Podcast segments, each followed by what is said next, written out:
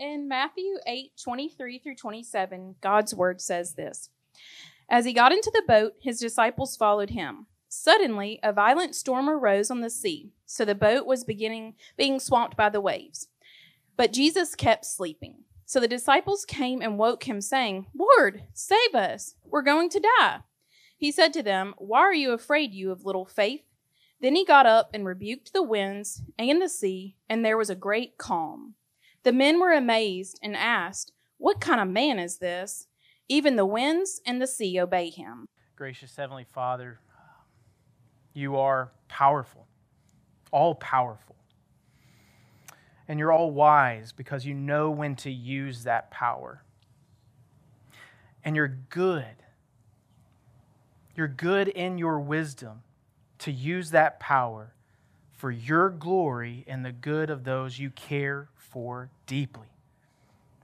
So, God, would you receive our worship? Would you receive our praises? We acknowledge you as God, our God, gathering to worship you in spirit and in truth. May you be the one who is glorified in this gathering. But, God, we also ask that you would teach us. Teach us the implications for these truths that, Lord, if you are all powerful, if you are all wise, you are all good, what happens when we disobey? What happens when we run away? God, would you show us your grace where you enter in to our mess and you draw us back to yourself? God, would you be with us tonight? Would you bless us in this worship gathering? We pray in Jesus' name. Amen. I've often heard it said you're either in a storm, coming out of a storm, or heading into a storm. But have you ever stopped to think why you may be going through a storm? It is true that Jesus is capable of calming the storm. Yes and amen. But it is also true that Jesus is just as capable of being the one to hurl the storm. And that's our sermon title for tonight when Jesus hurls a storm. Let me pray for us.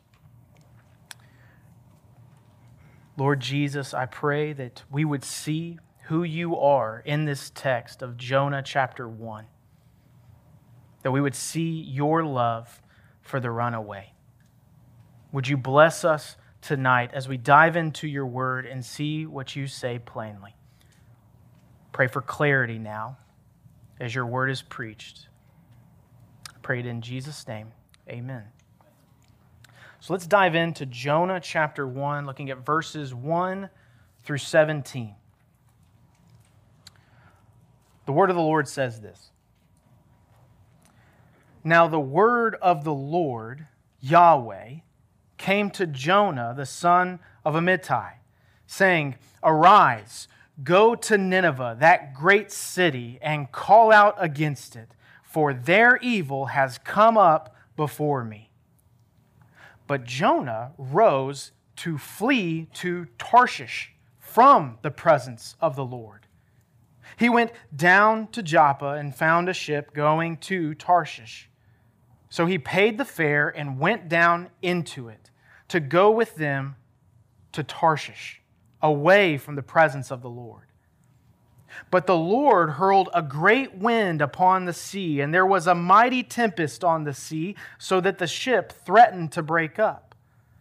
Then the mariners were afraid, and each cried out to his God, and they hurled the cargo that was in the ship into the sea to lighten it for them. But Jonah had gone down into the inner part of the ship and had lain down and was fast asleep. So the captain came and said to him, What do you mean, you sleeper? Arise, call out to your God. Perhaps the God will give us a thought that we may not perish. And they said to one another, Come, let us cast lots, that we may know on whose account this evil has come upon us. So they cast lots, and the lot fell on Jonah. Then they said to him, Tell us on whose account this evil has come upon us. What is your occupation? And where do you come from? What is your country? And of what people are you? And he said to them, I am a Hebrew, and I fear the Lord, the God of heaven, who made the sea and the dry land. Then the men were exceedingly afraid and said to him, What is this you have done? For the men knew that he was fleeing from the presence of the Lord because he had told them. Then they said to him, What shall we do to you that the sea may be quiet down for us? For the sea grew more and more tempestuous. He said to them, Pick me up and hurl me into the sea, then the sea will quiet down for you. For I know it is because of me that this great tempest has come upon you. Nevertheless, the men rowed hard to get back to dry land, but, they could not, for the sea grew more and more tempestuous against them. Therefore, they called out to the Lord, O Lord, let us not perish for this man's life, and lay not on us innocent blood. For you, O Lord, have done as it pleased you. So they picked up Jonah and hurled him into the sea, and the sea ceased from its raging. Then the, man, the men feared the Lord exceedingly, and they offered a sacrifice to the Lord and made vows. And the Lord appointed a great fish to swallow up Jonah. And Jonah was in the belly of the fish three days and three nights. We know it is good to be in the presence of the Lord. But what does it mean to live in his presence now. If you're familiar with the history of God's people, you're aware that God made himself present with his people through the tabernacle, through the temple, and then years later, Jesus took on flesh and dwelt among us or tabernacled among us. If we were around at that time, we could touch him, we could talk to him, we could embrace him. But what about Jonah? And what about us? Well, we got to start off with this key truth to understand the presence of the Lord. Most of the time in Scripture, and for us now, the presence of the Lord is a metaphor that can be observed from two angles. First, our experience of it, and second, God's expression of it. I'll explain that, but I want to repeat it one more time because it's important. The presence of the Lord is a metaphor that can be observed from two angles. First, our experience of it. Second, God's expression of it. Our experience of the presence of the Lord is that we taste and see that the Lord is good. We feel or realize the reality of God more directly more authentically, more intimately, more effectively, in that it has a more direct effect on us, more certainly, more satisfyingly. Our experience of Him is heightened because He is present. But we also view the presence of the Lord by His expression of it. This is His manifest influence, when he manifests himself or his presence in a fresh new way, stunning things happen in the world, whether someone experiences it or not. Tremble before the presence of the Lord, all you nations. It is true that he is omnipresent and how he upholds the entire universe and sustains it by his power. But he also makes himself noticeably present to influence his creation more directly. For instance, the word of the Lord came to Jonah. God is present with Jonah as he delivers his command to go to Nineveh to urge them to repent of their sin. I'd be remiss if I didn't draw your attention to another truth that the word of the Lord and the presence of the Lord go hand in hand. The word of the Lord and the presence of the Lord go hand in hand. Jonah is a prophet of Yahweh. He is a mouthpiece. He prophesied prosperity for Israel during the reign of Jeroboam II, the king of Israel. The Lord had chosen Jonah for this role. Jonah experienced the presence of the Lord. He heard from God. He enjoyed the prominent role of delivering God's message to his people. But then he's told to go to the nations, the great and wicked city of Nineveh, to be specific. And Jonah turns tail and flees. And we will see how God loves the runaway. But we must first see Jonah chapter 1 for what it is. So, one last key truth before we jump in. The first chapter of Jonah is a cautionary tale of what happens when we run from God. The first chapter of Jonah is a cautionary tale of what happens when we run from God. If you're asking, what is Jonah trying to convey in this first chapter? He's looking to warn us. Don't flee from the presence of the Lord. Uh, back in July, Anna and I went to the beach with her side of the family. We went to Santa Rosa, Florida. And we had a great time relaxing, playing games, walking up and down the beach. Uh, but when we got into the water, it was a different story because the waves were rough. But you can't drive eight hours down to the beach and not get in the water, right? To, to show that we made it worth our try, we, we got in the water and we were met with wave after wave after wave. And we got pummeled. That's what I see happening in Jonah chapter 1 here. He is getting pummeled by wave after wave of warning. So that's what I want to give you tonight is four waves of warning from Jonah chapter 1.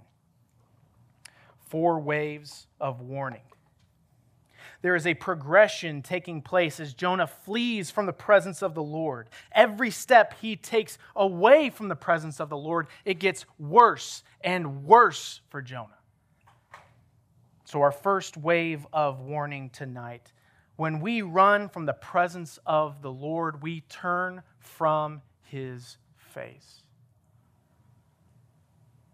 When we run from the presence of the Lord, we turn from his face. And we see this in verses 1 through 3. Now the word of the Lord came to Jonah the son of Amittai, saying, Arise, go to Nineveh, that great city, and call out against it, for their evil has come up before me. But Jonah rose to flee to Tarshish from the presence of the Lord. He went down to Joppa and found a ship going to Tarshish. So he paid the fare and went down into it to go with them to Tarshish, away from the presence of the Lord. We see repeatedly in this chapter that Jonah is fleeing the presence of the Lord, that is, Yahweh. In the history of God's people, when God was creating his people, and he is having this conversation with Moses, and he says, I want, you, I want you to go to these people and let them know they're my people. And he says, Who shall I say sends me? And God looks at Moses and says, I am who I am Yahweh. I am who I am. Fast forward to the times of Jesus. When Jesus comes on the scene, we see it repeatedly throughout John's gospel. Jesus keeps using this phrase. He says, I am. I am. I am the bread of life. I am the resurrection of, in the life. I am the way, the truth, and the life. Before Abraham was, I am and we're clued in that Jesus isn't saying he's on the same level as Yahweh. Jesus is saying, I am Yahweh. So every time we look in the Old Testament, we see that beautiful word, Lord, Yahweh. We see Jesus.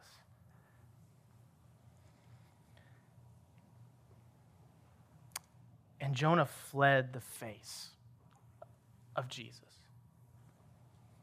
That word presence in the Hebrew, panim, literally tra- translates to face. The image we are supposed to visualize is that Jonah is fleeing the face of Yahweh. Here he had experienced a rich sense of the presence of God, and now he is turning the other direction away from the face of his God. Jonah didn't want to call Nineveh to repentance. And we'll find out in a few weeks why that is. The important thing for us to see right here, right now, is he blatantly disobeyed God by not doing something that was expected of him. Have you ever done like a double take or a uh, triple take, even? About something you know you should have given your attention to, but you're trying your best to kind of avoid doing that very thing? You know, maybe it's something as simple as you see a napkin on the ground and you convince yourself, I'm not going to pick it up because what's about to happen? The wind's about to blow it away. And good try, right? Or here's another example. You're driving and you see kind of a, a bike, a guy on a bike right next to you, and he's kind of he's a little too wobbly, right? And then you see him just crash and burn, right? And you just kind of keep driving, but you give this little take in your rearview mirror. He's like, sure, sure, he's going to get up, right? Like, I, I can keep driving. Like uh, he's just, he's going to get right back up. or that person who's sitting by themselves and you're just kind of giving them a glance like surely somebody's going to come and talk to them, right? Like I don't have to do that. Like somebody else will come by. Somebody else. A coworker flares up at work and gets everybody's attention. You're like peeking over your cubicle like, man, is everything okay? Like what's going on over there? Should I should I go check on them? No, that's a job for their therapist, right? Like, I'm not qualified for that. like, no. There's an unreached people group without the gospel. God's got some missionaries for that. Listen, wherever or whoever God sets his face towards, we should want to follow his presence to that place and to those people. It shouldn't matter how difficult it is, how anxious we feel, how undeserving those people are. If God would set his heart to shine his face upon them, may we be the ones who enjoy his presence as we participate in his redemptive purposes for them. Please say amen. Wave of warning number two. When we run from the presence of the Lord, we cope as an escape. When we run from the presence of the Lord, we cope as an escape. We see this in verses 4 through 6. But the Lord hurled a great wind upon the sea, and there was a mighty tempest on the sea, so that the ship threatened to break up. Then the mariners were afraid, and each cried out to his God, and they hurled the cargo that was in the ship into the sea to lighten it for them. But Jonah had gone down into the inner part of the ship and had lain down and was fast asleep. So the captain came and said to him, What do you mean, you sleeper? Arise, call out to your God. Perhaps the God will give a thought to us that we may not perish. Jonah had gone down to Joppa and then went down into the ship. The Lord, Lord hurls a great wind upon the sea, which creates a mighty storm. All the sailors are losing their mind because they've never seen a storm like this. But Jonah had gone down into the most inner part of the ship and was fast asleep. We're talking good old fashioned REM cycle sleep. Jonah has progressed into a deep and careless slumber. Why? Because he's using his sleep as a coping mechanism for his situation, a situation of his own making. I remember getting to a similar point back when I was in college. I had a full load of coursework, had responsibilities for the church and the college ministry. I was making videos, pretty consistently. I had other responsibilities on that. I'm supposed to be a part of everything the college ministry does. And by the end of it, I'm just burnt out. And so I stopped caring about myself. And I certainly stopped caring about other people. And eventually I get to this conversation with my roommate, Dave, who I looked up to. I'm just being honest with him. I said, Dave, all I want to do is sleep. I want to sleep through my studies. I want to sleep through my exams. I want to sleep through my responsibilities. I want to sleep through all of it. How about you? How do you tend to cope when you turn away from the presence of God? It may not be as bad as anything like drinking or doing drugs. But what about consistently, constantly craving social activity because you can't stand to be alone. Or quite the opposite. You only want to be alone. You come in late to worship and duck out early because you don't want to have a conversation in which you come face to face with how you haven't been present with the Lord. Or perhaps redirecting your attention towards ministry Let's give Jonah the benefit of the doubt. Let's say he was going to preach in Tarshish, right? The very lower part of Spain, 2,500 miles away from Israel. Let's say he's going on a mission trip. It would still be an act of disobedience against God because that's not what God told him to do.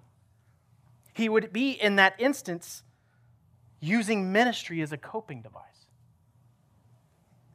we need to reflect on our own lives and see where we're inclined to use coping as a, an escape. Jonah had a desire to sleep through his disobedience. What could you be using to cope with? Wave of warning number three. When we run from the presence of the Lord, we forget our true identity. When we run from the presence of the Lord, we forget our true identity. And we see this in verses 7 through 10. And they said to one another, Come, let us cast lots, that we may know on whose account this evil has come upon us. So they cast lots, and the lot fell on Jonah. Then they said to him, Tell us on whose account this evil has come upon us. What is your occupation? Where do you come from? What is your country? And what people of what people are you? And he said to them, I am a Hebrew, and I fear the Lord, the God of heaven, who made the sea and the dry land. Then the men were exceedingly afraid and said to him, What is this that you have done? For the men knew that he was fleeing from the presence of the Lord because he had told them. When the sailors want to know who Jonah is, the first words out of his mouth are, I am a Hebrew. I am a Hebrew. It's very telling. Jonah takes greater pride in being a Hebrew than he does a prophet of the Lord. You see, Jonah is an Israelite supremacist. He cares more for the prominence of his own people than taking the God of his people to the nations.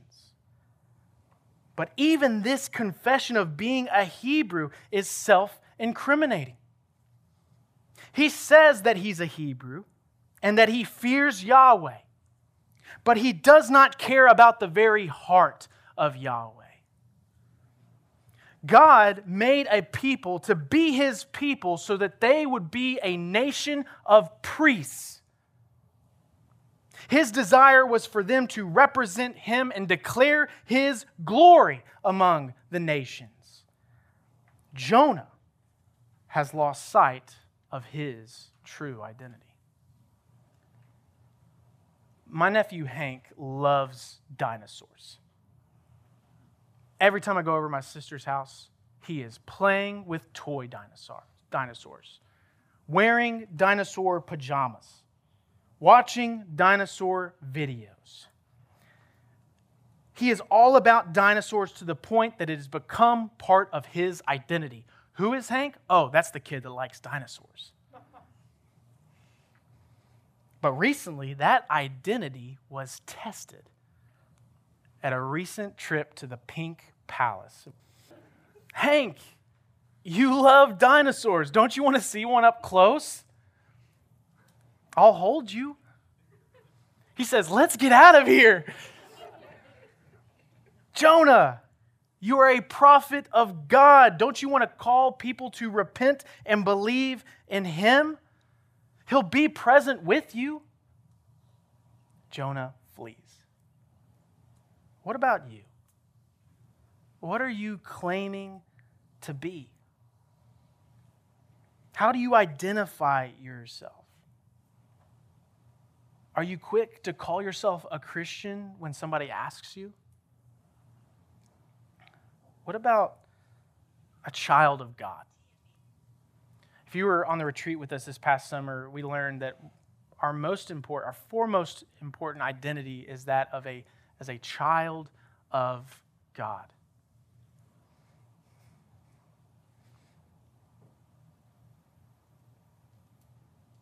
What about a follower of Christ?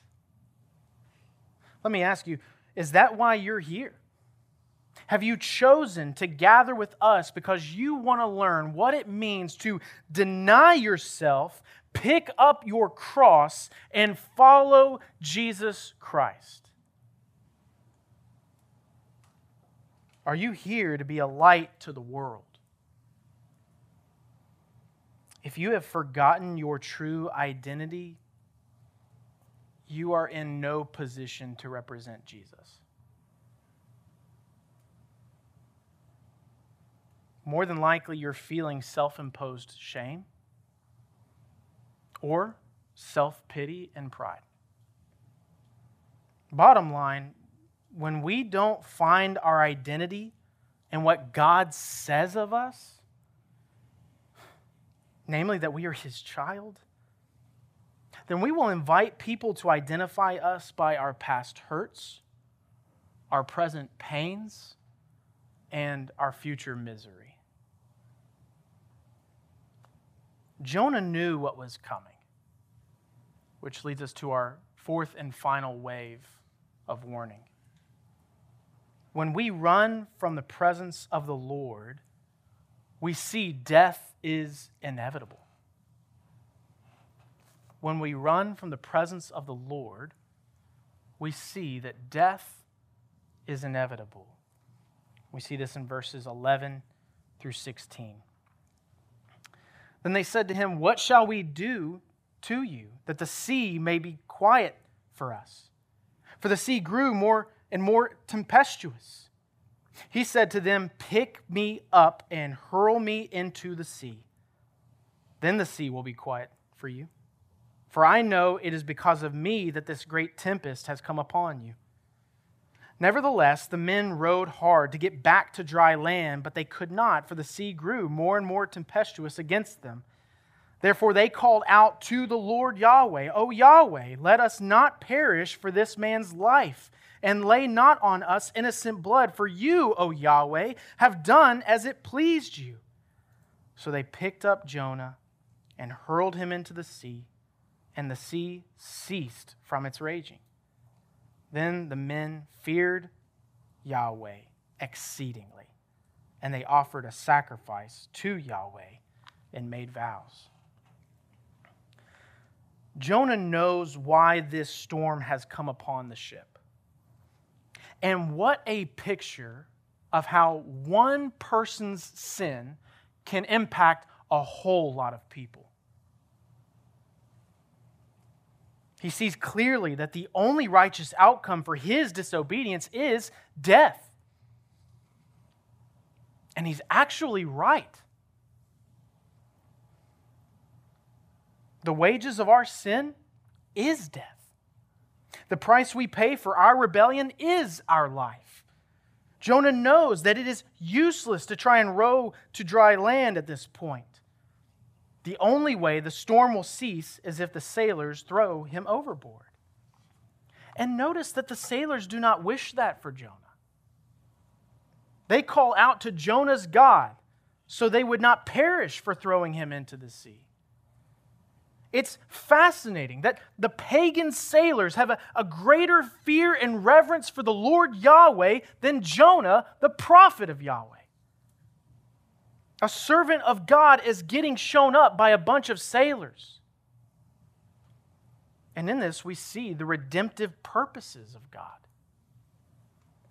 That the Lord can simultaneously use a storm to punish disobedience in one person while winning others to saving faith.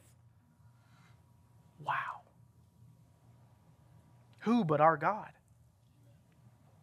Whereas they receive mercy, Jonah received judgment. Have you seen this progression play out with someone in your life? Maybe you've seen this up close. Someone disobeys the command of God. God reveals his laws, his statutes, rooted in the, the core of his character. Says this is the path to flourishing in this life. And somebody looks at, say, the Ten Commandments and says, I want nothing to do with that. Someone disobeys the command of God, then they become anxious because their future is uncertain. They have every right to be anxious. If they're breaking God's laws, seeking their own way for human satisfaction and flourishing. But in the midst of that anxiety, they cope using, let's say, drugs and alcohol. And then they start to identify with their coping habits. And then eventually they drift down the road of death and destruction. That progression may take a few years or a few weeks, but the start and the finish are always the same. In God's economy, disobedience leads to death. Always. disobedience leads to death. Always.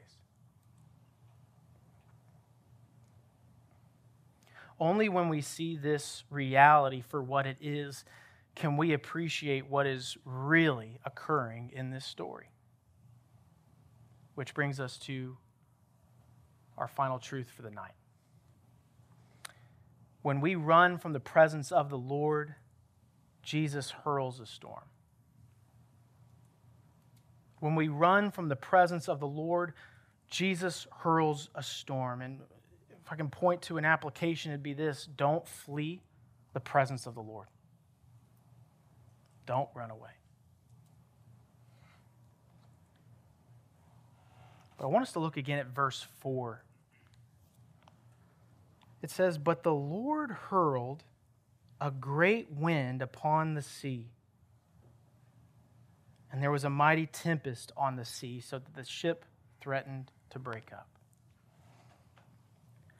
As a response to Jonah's disobedience, Yahweh hurls a great wind upon the sea. That word wind is the Hebrew word ruach, which can be translated as wind, breath, or even spirit. The image we get is one of the Lord breathing powerfully upon the sea to create a storm, and he does so with marvelous purpose. You see, Jesus can be provoked to hurl a storm in our lives. Now, it does not flow as readily from his heart. We saw that in our scripture reading. We saw that Jesus calmed the storm and the waves. His disciples, in a panic, woke him up as he was sleeping, and his first instinct to do was to bring order to the chaos. And in fact, Genesis chapter 1 mentions how the Holy Spirit hovers over the waters, over the chaos, before bringing about order to God's creation. This is what flows most readily from the heart of our God. But he's capable of hurling a storm because he works in that storm to bring Jonah back to himself. And that's an act of his grace. You say, where do you see God bringing Jonah back to himself? Well, I saw it early on in this text when it told me that Jonah is the son of a Amittai. What does a Amittai mean? The name Amittai translates to my faithfulness. Jonah is the son of Amittai, which means my faithfulness. Jonah remains an object of God's faithful love. And the same is true of you if you are a child of God. When Jesus hurls a storm, he does so out of a faithful love for the runaway. He loves you too much to let you throw your life away. Are you in a storm right now? Is Jesus trying to use it to get your attention? He loves you too much to let you go. He desires to be present with you, to bless you, to guide you into obedience of faith. He has shown this to us and how he entered into the world, breaking past the separation between man and himself. He longed to be present with his fallen creation, but he knew we could not obey his word. Our disobedience demanded death. We fled his presence, but he chased us down with a steadfast love of the gospel. Jesus endured the storm of the Father's wrath for you and for me until it was satisfied. And he did this to show how much he hates sin, yes, but more importantly, how much he loves you. Whether in the storm or on the cross, Jesus proves what he's willing to do to draw you back to himself, into his presence. You're either in a storm coming out of a storm, heading into a storm.